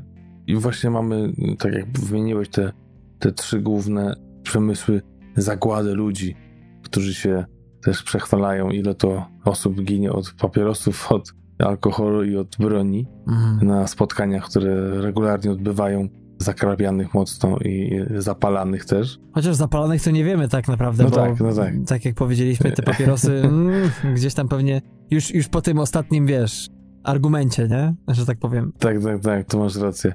Ale jakby samo to, że też to powiedział reżyser, że no mało kto nie jest świadom tego, że papierosy zabijają. Tak? Mhm. Więc jakby to nie jest tak, że nie wiem, jak film na przykład, nie pamiętam teraz tytułu, ale z Willem Smithem, który ujawniał, jaki ma złowieszczy wpływ na budowę mózgu y, rugbysty, to, że on walczy, tak, że on na boisku uderza się i te małe wstrząsienia mózgu, jak one wpływają na jego psychikę. To był film odkrywczy, tak? To był historyczny film o jakimś zdarzeniu, które mogło gdzieś tam otworzyć oczy i oglądało się to z opodniętą szczęką. Tutaj... Ty mówisz o filmie Wstrząs tak. sprzed 3-4 lat. Tak, tak, mhm. tak, tak. Wiesz, mówię o tym, że tam było coś odkrywczego. Tutaj jest coś, co no, bardzo mało osób pewnie, jeżeli takie się w ogóle zdarzyły oglądając ten film, nie wiedziały na samym początku mm. filmu, że palenie zabija, więc tak jak mówisz, to była satyra. Ciężko było, żeby nawet jak zasiadałeś do filmu, żebyś, o, ciekawe, czy mnie przekonają do palenia, tak? Tak. Hmm. To mi przypomina sytuację z początków moich wizyt w Stanach Zjednoczonych. Sprzed 13 lat, w 2006 roku, pierwszy raz y, miałem przyjemność przebywania tutaj i pamiętam taką rozmowę z nowo poznanymi ludźmi, taką, która wyszła mimochodem podczas najbardziej prozaicznych czynności i jedna osoba powiedziała, że uwielbia Diet Coke. A ja się pytam dlaczego. No bo w ogóle jest super zdrowa, zero kalorii. Wiesz, pierwszy znak zapytania, nie? Znając już mm. właściwości Americans. rakotwórcze, tak, e, tego środka słodzącego. A dwa, znajomy mi powiedział, słuchaj, ja uwielbiam musztardę. A mówię, dlaczego? No bo w ogóle zero kalorii, mogę ją jeść, wiesz, ile wlezie. No nie, to... I to tylko pokazuje, że naprawdę mamy dziwne jakieś takie klapki, nie? W wielu momentach, a już w paleniu to już w ogóle. No tak, tak. Ale jakby, no to mówisz o takich, moim zdaniem, trochę wyjątkach, tak, takich zaślepionych. A mi się wydaje, że jednak jak podchodzisz do tego tak jak powinno się podejść, czy tak jak prawdopodobnie prawie wszyscy podeszli, no to wiesz od razu, że palenie zabija, mhm. wiesz od razu, że, że nikt cię nie przekona, że jest inaczej, ale to w jaki sposób się dowiadujemy, jak można sobie taką prawdą żonglować, jak ją przedstawiać. Na przykład właśnie pierwsza scena, która jest jedną z dwóch moich ulubionych, jest genialnie rozegrana i pokazana, jak można zmanipulować widownię, jak można wpłynąć na, na ich postrzeganie tej osoby, która jest y, na początku bardzo zła, a potem się okazuje, że jednak można to złagodzić właśnie nawijając ten przysłowiowy makaron na uszy i zupełnie, może nie zupełnie w 180 stopniach odwrócić do niego podejście, ale no, w kilkudziesięciu na pewno i na tym właśnie osadza się siła i oś filmu i przede wszystkim genialna rola Arona Eckharta, który też trochę jak, jak ten jego bohater zapytany w jednym z wywiadów. Ale może tak pan powiedzieć, jaka jest jedna cecha pana bohatera, taka w 100% pozytywna. Mówi, jest szalenie przystojny. Ale ja nie mówię o sobie, ja mówię oczywiście o postaci. Nie no, oczywiście, pomijając też fakt, że naprawdę chyba nie ma tutaj myśli odwrotnej niż ta, że jest bardzo dobrym ojcem mimo wszystko, bo widać, że, że zależy mu na swoim potomku, że jednak mimo nieudanego małżeństwa stara się być tym role model. No ale tak, no Aaron Eckhart, facet, który tak naprawdę debiutował Ja pamiętam jeszcze pod koniec lat 90. był taki film Między nami facetami. Potem była męska gra z Alem Pacino, Erin Brockovich i tak dalej. I potem właśnie zdarzył się ten taki niesamowity okres, kiedy nagle ktoś go odkrył, a nie ktoś, a reżyser dzisiejszego filmu.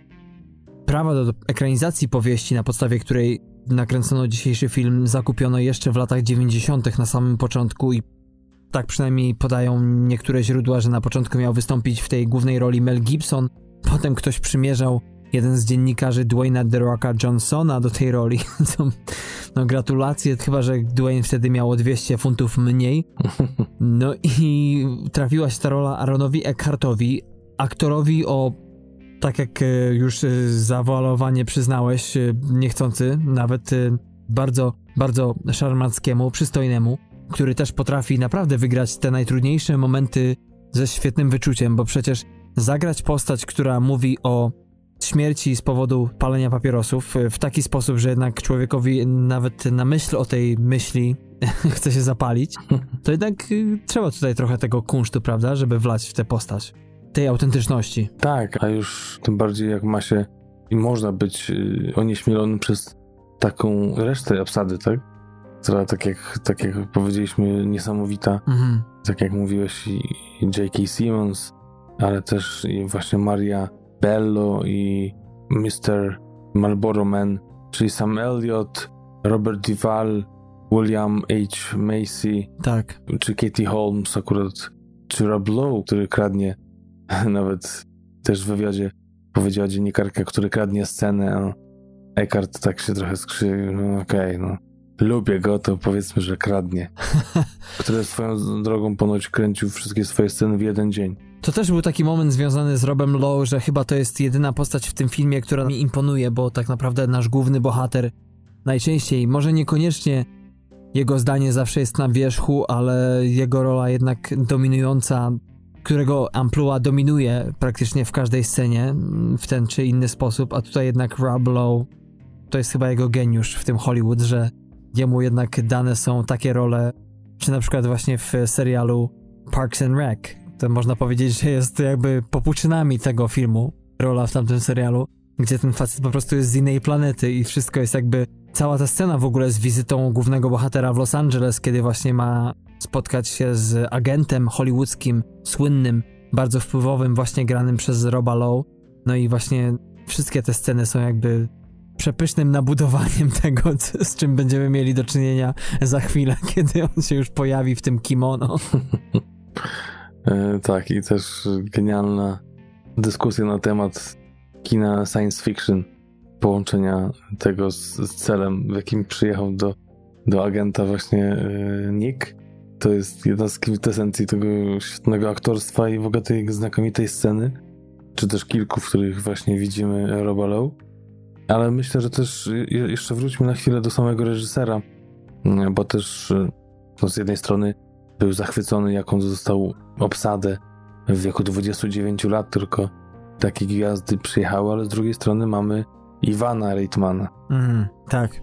Jest to syn słynnego ojca, pochodzącego ze z Czechosłowacji, dzisiaj już 72-letniego reżysera, który notabene, jak się śmiesznie okazuje, już w 97 roku otrzymał swoją gwiazdę na Walk of Fame, ale pierwszą nominację i jedyną do tej pory Oscarową otrzymał za film właśnie ze swoim synem, czyli w chmurach w 2010 roku.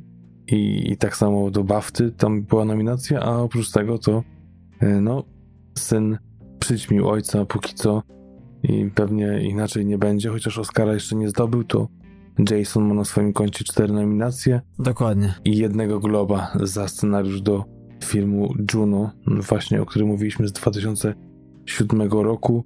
Chociaż ostatnio trzeba przyznać, że, że tak, no, Tuli naprawdę moim zdaniem też mocno niedoceniony film i mi się strasznie podobał. Tak, tak. E, ale pewny kandydat to już w ogóle razy o nim mało słyszałem, a jak słyszałem to tylko źle. Mhm. Też z zeszłego roku. No i z Hugh Jackmanem w dodatku. Tak, i z Hugh Jackmanem, więc e, w ogóle to chyba biografia. Tak, tak. Ciekawe dlaczego tak to się teraz y, dzieje.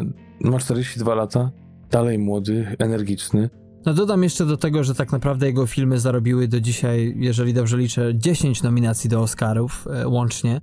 Oprócz tego sam zdobył dwie BAFTY. Rzeczywiście ta jego kariera jest dość ciekawa, bo po Dziękujemy za palenie dwa lata później, jak wspominaliśmy, był Juno. Kolejne dwa lata później jego najlepszy film, moim zdaniem, czyli W chmurach, który notabene obejrzałem w samolocie, więc e, w ogóle zrobił mi niesamowicie. Ale potem właśnie mamy przez trzy kolejne filmy właśnie pikę w dół, bo mamy współpracę ze wspomnianą już Diablo Cody, która otrzymała Oscara za scenariusz oryginalny do Juno, Kobieta na skraju dojrzałości. W tym filmie wystąpiła Kent Winslet i Josh Brolin i jeden z recenzentów napisał, że no okej, okay, rozumiem, Diablo Cody napisała scenariusz do tego filmu. Sam Jason Reitman go wyreżyserował. I mając na myśli jego poprzednie filmy, what the fuck was he thinking? Więc e, to jest chyba najlepsze podsumowanie tego filmu. Potem był długi wrześniowy weekend, słaby film, potem Uwiązani. I w zasadzie po serialowej przygodzie z Bez Zobowiązań z 2015 roku masz rację. Tuli to jest właśnie taki bardziej ładniejszy wpis, jeśli chodzi o jego CV, w tym samym roku, co wspomniany już pewny kandydat. Co ciekawe, to ma wzorowanie troszeczkę w karierze Arona Eckharta, bo tak jak wspomniałem, przed dzisiejszym filmem w zasadzie było kilka większych lekko tytułów, w których nie zagrał za dużych ról, ale potem był właśnie Dark Knight po dzisiejszym filmie, Między Światami z Kidman, potem był Sally, w którym zagrał partnera Toma Hanksa w reżyserii Clint'a Eastwooda. I też w zasadzie pomiędzy też e, tymi filmami jest sporo takich, można powiedzieć, nijakich produkcji. Ostatnio pojawił się The Romanovs, serialu Amazonu, mhm. o ludziach, którzy są przekonani, że są potomkami słynnej carskiej rodziny. Wystąpił w pierwszym odcinku tego serialu, fajna rola, ale serial generalnie mocno nierówny. No i w Midway teraz się pojawi Emericha. No właśnie, a wydaje się, jeszcze wracając do tego początku i tego no, naszego dzisiejszego filmu, ale bardziej tej obsady, że mógł pomóc właśnie mu ojciec, czy bardziej znajomość jego nazwiska. Mhm. Zresztą sam mówił, że w wywiadach, że no, całe swoje dzieciństwo razem z chyba, czy to z siostrą, czy z dwiema, nie pamiętam teraz, przesiedzieli na planach filmowych u ojca i bardzo często właśnie tak swoje plany wybierał, żeby było to latem, żeby właśnie dzieci w wakacje mogły razem z nim jeździć. Zresztą w kilku filmach się pojawił. Sam zresztą przyznał, że w filmie Gliniarz w przedszkolu miał y, na planie tego filmu swój pierwszy pocałunek. Myślę, że nie z Arnim, bo nie pamiętam tego, ale pewnie chodzi o pocałunek z dziewczyną jakąś w przedszkolu. Tak jest. No jeżeli ktoś nie zna ojca naszego dzisiejszego reżysera, to może tylko przypomnimy takie głośne tytuły jak na przykład Ghostbusters z 84 roku, Bliźniacy 88, Gliniarz w przedszkolu, Junior, co jeszcze? No teraz wyjdzie Triplets, tak? Czyli reboot trojaczków z Eddie Murphym, z Danym DeVito, z Arnoldem Schwarzeneggerem, więc Ivan Reitman to jest rzeczywiście, no teraz już dzisiaj zapomniane mocno, ale kiedyś to było w pewnym momencie głośne, najgłośniejsze nazwisko, jeśli chodzi o komedie amerykańskie. Też warto zatoczyć koło, jakby pokazać, że koło zostanie zatoczone w przyszłym roku, bo właśnie Jason robi remake filmu, z którego najbardziej znany jest jego ojciec, czyli Pogromcy Duchów.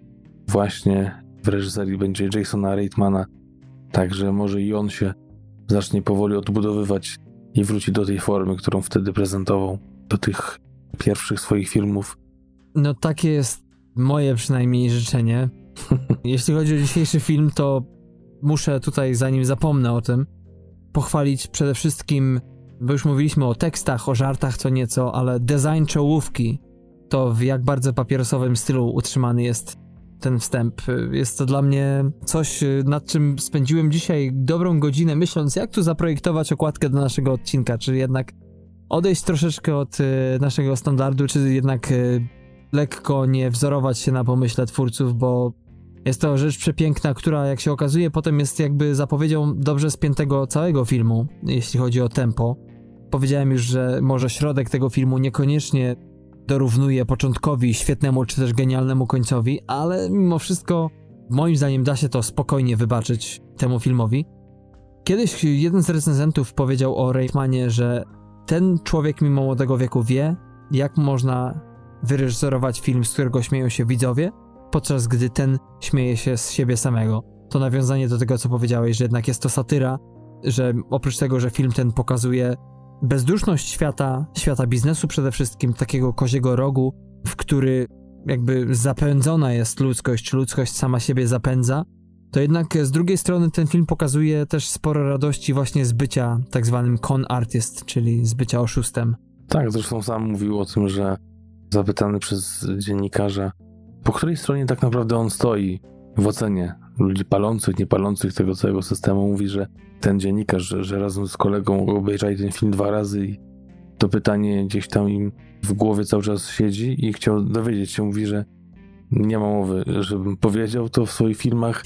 To nie jest miejsce dla mnie, żeby prezentować tego typu opinie. Mam oczywiście je, ale nie będę się nimi dzielił. Ale ważną rzeczą dla niego jest, na co zwrócił uwagę, to, żeby mieć wolność i swobodę i żeby nawet zarządzający jego krajem, którzy mają sprawczość ustawową, nie mogli czy nie powinni mówić mu, czy w ogóle ludziom, co mają robić, to od nich zależy. I też na pytanie właśnie lobbystą jakiego przemysłu czy produktu chciałby być, to powiedział, że no na pewno coś kontrowersyjnego, coś ciężkiego. I tak chwilę pomyślał i przytoczył, mówi, może przemysł azbestowy? A może firmę robiącą ostre zabawki dla dzieci? Coś w ten deseń mówi. No i a propos przemysłu azbestowego, to rzeczywiście to by było pole do popisu, bo ktoś, kto przebywa w Stanach, czy zjeździł troszeczkę kampusów uniwersyteckich, to rzucił mu się w oko ten design taki dość specyficzny z lat 70., y, mocno betonowy, który zawsze mi przywodził trochę właśnie socrealizm na myśl, chociaż no jest on rzeczywiście zupełnie innym stylem. Ale a propos to właśnie azbestu, to okazało się, że we wszystkich tych budynkach w latach 70. Amerykanie pakowali azbest we wszystko, co się dało, i teraz jest wielka akcja właśnie azbestowywania Stanów Zjednoczonych, co idzie im jak krew z nosa. To było udziałem naszych rąk w filmie Szczęśliwego Nowego Jorku. tak, to chyba tak, sprzed tak. 20 lat. Nasi pomagali w tym procederze. Tak, więc y, tradycja ta nadal ma się dobrze i nadal jest aktualna. No ale też wspomniałeś o tej wypowiedzi Reitmana i to jakby przez usta swojego bohatera reżyser wypowiada się w tym filmie, bo nasz główny bohater często mówi, że właśnie troszeczkę to brzmi jak klisza w tym filmie, jak bullshit. To chyba jest jednym z właśnie takich większych plusów tego filmu, że nasz bohater nie jest jednak taką pozytywną postacią do końca, bo jednak jest troszeczkę nierozwiązanych spraw i tu może zasadza się też krytyka wielu, może nie tylko użytkowników, ale też recenzentów profesjonalnych, że ten film troszeczkę stąpa właśnie tak po lodzie, nie za bardzo pokazuje zębów, y, nie lubi się wbić, y, zanurzyć dobrze w temacie.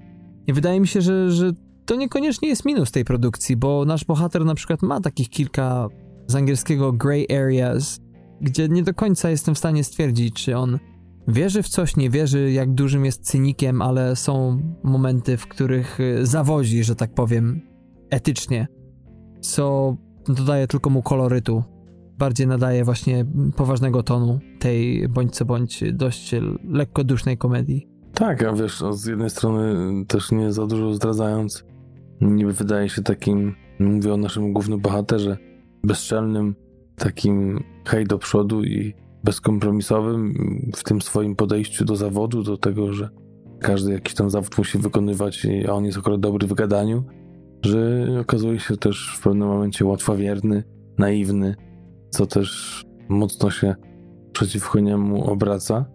E, tu tylko wspomnę, przepraszam, że wejdę ci w słowo, świetną rolę Katie Holmes, bo powiedzieliśmy już o kilku aktorach, ale rzeczywiście ona wygrywa tutaj małą, aczkolwiek bardzo poprawną, bardzo znaczącą rolę w tym filmie. Tak, i wzorem naszych poprzednich filmów i tej encyklopedyczności naszego podcastu, może dzisiaj trochę mniej o tych aktorach, mniej o tych, gdzie kto grał, bo no to tak jak mówię, jakbyśmy w Avengersach, to trzeba przynajmniej wymienić 6-7 i by się zrobił taki 5-minutowy tasiemiec, kto gdzie grał, ale no obsada niesamowita. Mhm. Piękna, stara, zdystyngowana i utalentowana.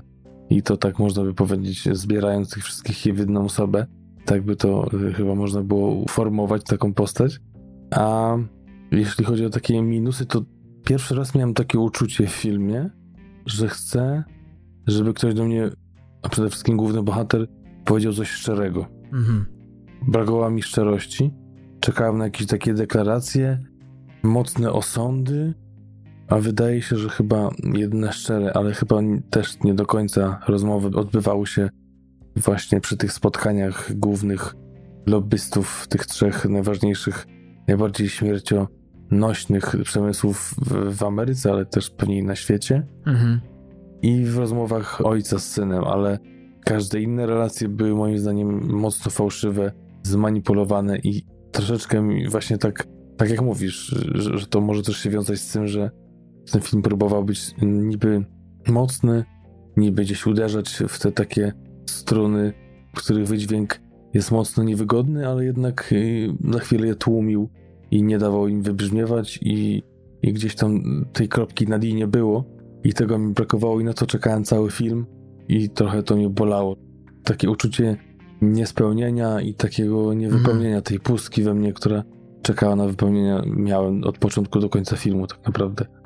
Ja mam taką teorię, że są filmy, tak jak powiedziałeś wcześniej, w których cechą pozytywną jest to, że nie są moralizatorskie, ale w przypadku dzisiejszego filmu, ze względu na temat, o którym on traktuje, to jakby mam wrażenie, że jakby się chciało, żeby on był jednak tym moralizatorskim przekazem, że ten główny zarzut a propos niego, że on nie uderza jednak w te struny wyjątkowo mocno, koncentrują się na tym, że jednak no, palenie jakby jest jednym z dwóch najgłówniejszych e, powodów e, śmiertelności człowieka.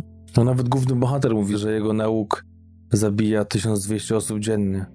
Tak, natomiast najgłówniejszym jest, e, tutaj może nie będę zdradzał dokładnej sceny z filmu, ale cholesterol, który też ma sporo do powiedzenia w dzisiejszym filmie.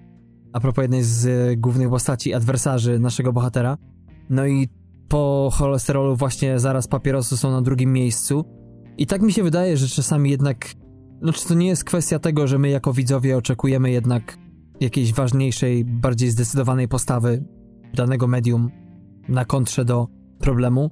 I z tego też rodzi się nasze niezadowolenie tego filmu, bo gdybyśmy na przykład sobie na chwilę założyli, że już najważniejsze filmy a propos no palenia, powiedzmy najważniejsze dokumenty powstały, że my już wszystko kumamy, to okazałoby się nagle, że dzisiejszy film byłby piękną odtrutką na to wszystko, że a w końcu, oczywiście temat dobrze obeznany, przerobiony, ale w ujęciu no tak bezkompromisowym mimo wszystko, tak lekkim, bo tutaj mamy na kontrze z jednej strony temat, a z drugiej strony swadę i postępowanie ogólne głównego bohatera, jego żarty, których oczywiście nawet nie serwuje jako takie żarty, ale, ale jednak e, to taka przeciwwaga z tego właśnie względu nie daje krytykom poczucia spełnienia, nie daje poczucia takiego kompletnego dzieła, a gdyby to jednak osadzić w innych realiach, to okazuje się, że dzisiejsza komedia jest y, jedna z tych, y, które mają rację bytu na rynku, czyli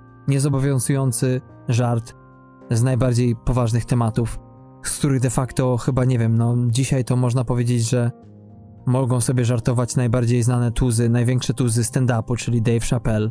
Mhm w taki sposób, w jaki żartuje sobie dzisiejszy film. No tak, i w ogóle prześwietne te żarty, tak jak mówisz, te tak zwane punchliny. Nie ma co tu przytaczać, bo świetnie jest je odkrywać ze sceny na scenę, ale cytować można naprawdę jako oddzielne żarty i z takich elementów się to składa. Dodatkowo mamy ten montaż bardzo ciekawy, te przebitki takie pokazujące jakieś piktogramy. Ja to sobie naz nazwałem tak, jakbyśmy zarzucali takie historie gifami, tak? Mm. Że czasami wyświechtane powiedzenie, że obrazek powie nam więcej niż tam tysiąc słów, ale właśnie jakimiś takimi symbolami, znakami nam czasami do nas przemawia narrator, bo on nas prowadzi przez tą historię. Zresztą już od pierwszej sceny mamy, kiedy jest w tokrzole i właśnie pokazują kolejne osoby na, na scenie i na końcu jest ja, tak? Pokazują jego i mówi, że to jest ja, więc już wiemy, że, że on będzie nas prowadził przez tą historię i tak właśnie nam czasami w prostszy, może łatwiejszy sposób niż pokazanie całej sceny i jakiegoś dialogu pokazuje właśnie jakimiś takimi krótkimi, śmiesznymi piktogramami, czy takimi właśnie planszami przemyca jakieś takie ważne treści, czy jakieś śmieszne żarty i to też jest właśnie w genialny sposób wplecony w film, który w ogóle nie przeszkadza. Tak. Nie robi się z tego to jakiś monodokument, tylko to genialnie się wszystko ze sobą zgrywa. Mhm. Tu chyba dotknąłeś sedna, że te 92 minuty są napakowane idealnie, bo reżyser wie dokładnie, kiedy upchnąć więcej materiału. Tutaj mówisz o tych piktogramach, a kiedy po prostu poprowadzić prostolinijną akcję z ciętą ripostą, bo przede wszystkim ten film ma się oglądać, tak? On od początku do końca jest komedią i nie udaje tutaj niczego innego, nie stara się być za wszelką cenę zbyt głęboki czy prowadzić do jakichś większych konkluzji, bo no, nie chcę powiedzieć człowiek inteligentny, ale ktoś, kto ćwiczony jest na zwłaszcza ironii, aluzji, będąc wyćwiczonym w tych formach, człowiek łatwiej łapie niektóre tematy podprogowe i że to wcale nie jest takie proste, czy bezmyślne, czy łatwe, jak się wydaje, że nie trzeba czasami widzowi zbyt wiele tłumaczyć, mhm. żeby wiedział o co chodzi tak naprawdę, a jeszcze mógł się pośmiać, nie? Co może to prowadzi do takiego konfliktu, że z jednej strony jest lekko, a nie powinno być, a z drugiej strony, no... Jakkolwiek, e, nieźle oceniany film, 7,6 jak wspomniałeś na IMDb, na Rotten Tomato to jest 86% pozytywnych wypowiedzi recenzentów, średnia ocena 7,3, widzowie dają już ósemkę. Podsumowałbyś jakoś, e, zachęcił naszych widzów do dzisiejszego dzieła? Wiesz co, myślę, że, że już powiedzieliśmy dość sporo, doceniając go i za chwilę wystawimy też oceny, które pewnie będą adekwatne do tego opisu. Ja tylko powiem, że z takich może minusów to chciałbym dodać to, że wydaje mi się, że mogło być z tej interakcji z synem, mhm. oprócz tego, że pokazana ta miłość do niego, to jednak mogłoby fabularnie coś więcej się rozwinąć. Chociaż właśnie to też ci mówiłem, tego nie powiem. Zapowiem tylko, że po obejrzeniu filmu poszukajcie sobie wyciętych scen. Jest ten filmik na YouTubie i tam jest kilka scen właśnie z synem, które z jednej strony nadałyby większy sens właśnie pokazaniu tej relacji i w ogóle tego, że ten syn tam się w tym filmie pojawia, a z drugiej chyba jednak zaburzyłyby ten ton i właśnie za bardzo by może skręciły w jedną ze stron, których chyba właśnie reżyser nie chciał tych takich mocnych zakrętów pokazywać, więc gdzieś tam to wycięcie się wybrania i chyba tyle. To jest po prostu fajny film, trochę jak ten Dolomit, ale chyba jeszcze, znaczy na pewno na wyższym poziomie, ze świetnymi rolami, genialnymi dialogami i scenami, które zapadają na długo w umyśle i w sercu też. I myślę, że też film, o, o którym można też rozmawiać. Jakkolwiek jest lekki i przyjemny na ciężki temat, co się wydaje niemożliwe, ale tu jest to genialnie zmiksowane, to jednak można trochę sobie na ten temat filmu pogadać i spędzić dobrze czas na ciekawej rozmowie. Mam nadzieję, że poniekąd ta rozmowa nasza była właśnie takim przykładem. No ja dalej nie wiem, dlaczego on nie jest na topie, tylko gdzieś tam właśnie dołuje ostatnio. Wtedy nawet w jeden z wywiadów po premierze filmu Dziękujemy za palenie. Jedna z dziennikarek mówi, że no od kilku lat gra pan w ciekawych filmach i po każdym z tych filmów mówi się i, i to będzie właśnie jego przełomowa rola. I mówi, zapewne to będzie piąty czy szósty już film, o którym będą mówili tak samo. I nawet sam się Eckhart z tego śmiał. Ale tak to jest, że, że jakby odbija się z tej trampoliny, odbija i jakby trochę przyklejony chyba. No to prawda. A ocena końcowa? 14 na 15. No to ja tobie powtóruję, bo rzeczywiście nie ma co lać wody, skoro wypowiedziałeś już de facto większość e, moich przemyśleń. Komedia, którą warto sobie raz na jakiś czas wrzucić, bardzo amerykańska, ale też i tak jak ta szarlotka z serem cheddarem, jak to w jednej ze scen. Potwierdzam, że chyba nie ma nic bardziej amerykańskiego niż to. To jest film, który warto sobie gdzieś tam mieć w filmotece, czyli Dziękuję za palenie z 2005 lub też 6 według niektórych źródeł komedia amerykańska Jasona Reitmana z Aaronem Eckhartem w roli głównej. No i co? Kochani, tak sobie rozmawialiśmy z Patrykiem e, przed wejściem na antenę o najbliższych tygodniach, miesiącach TMF-u. Tutaj oczywiście wielkich zmian e, nie będzie, natomiast ze względu na naszą zajętość, ze względu na oczywiście to, że życie nigdy nie zatrzymuje się, chcielibyśmy Wam ogłosić, że mamy plan co do odcinków, jeśli chodzi o następne tygodnie. I Patryku, może Ty to ładnie i składnie wyłożysz. Tak, bardzo nam zależało, nie zawsze to się udawało, ale żeby odcinki na pewno wychodziły raz w tygodniu, czy raczej może w naszym wypadku cztery w miesiącu. ale tak jak mówi Darek, ta zajętość i przede wszystkim ten problem tego, że, że jednak zgrywać się nam coraz ciężej, a przynajmniej w takiej częstotliwości, jakbyśmy chcieli, to wcale to nie jest powiedziane, że tych odcinków będzie mniej, ale jednak chcemy być bardziej regularni i punktualni, jeśli chodzi o publikację odcinków i o to, żeby no, nie było to takie przeskakiwanie tak naprawdę z każdego na każdy możliwy dzień tygodnia. Teraz będziemy chcieli bliżej końca tygodnia, w czwartek, piątek, myślę, żeby tak wychodziło i, ale żeby to utrzymać, musimy zajść do poziomu dwóch odcinków miesięcznie, czyli co dwa tygodnie odcinek. To znaczy ten obiecany, prawda? Czyli połówka lub pełny. Tak, tak, to, to obiecywane, czyli te pewne. Jeden pełny, jedna połówka. Wiadomo, że w jednym miesiącu wypadnie y, moja, w jednym Darka, a to będzie też y, przewlekane bonusami, tak jak teraz, więc tak naprawdę może się okazać, że będzie to samo, co jest teraz, a może i więcej, bo, bo teraz gdzieś tam te bonusy najczęściej to są w zamian za jakiś pół odcinek czy odcinek, jak nam się te plany nasze porozsuwają, a tu może być tego nawet więcej, nie wiadomo, ale będzie tak, że jeden będzie pełny w miesiącu, jedna połówka i to będzie przeplatane, tak jak mówię, bonusami, które nie zawsze będą musiały gdzieś tam się znajdować w tych samych okolicach. Jak Darek coś znajdzie ciekawego w kinie, czy pojawi się na przykład na Netflixie, czy może ja w Holandii będę, więc też te premiery będą wcześniej niż w Polsce, więc może ja coś nagram i tak to będzie się od y, następnego tygodnia tak naprawdę pojawiało. Tak jak mówię, nie wiadomo, czy to będzie wielka zmiana, zobaczymy, ale chcemy właśnie tą regularność. Jak to ktoś napisał ostatnio, y, często, ale nieregularnie. Chcemy być regularni, a wcale to nie będzie znaczyło, że będzie rzadsze, ale zobaczymy, jak to wyjdzie. Tak jest. Regularnie, jeśli chodzi o naszą misję podcastu, czyli przybliżanie Wam dzieł, które są mało w Polsce znane, perełek, czy też naszych właśnie połówkowych odkryć, które mm, sami sobie gdzieś tam wynajdujemy, natomiast te bonusy będą na kontrze do tego, co Patryk powiedział, teraz wychodzić być może nieregularnie, ale nie w zamian niczego, tylko jako, tak jak nazwa wskazuje, bonus. No i to chyba tyle.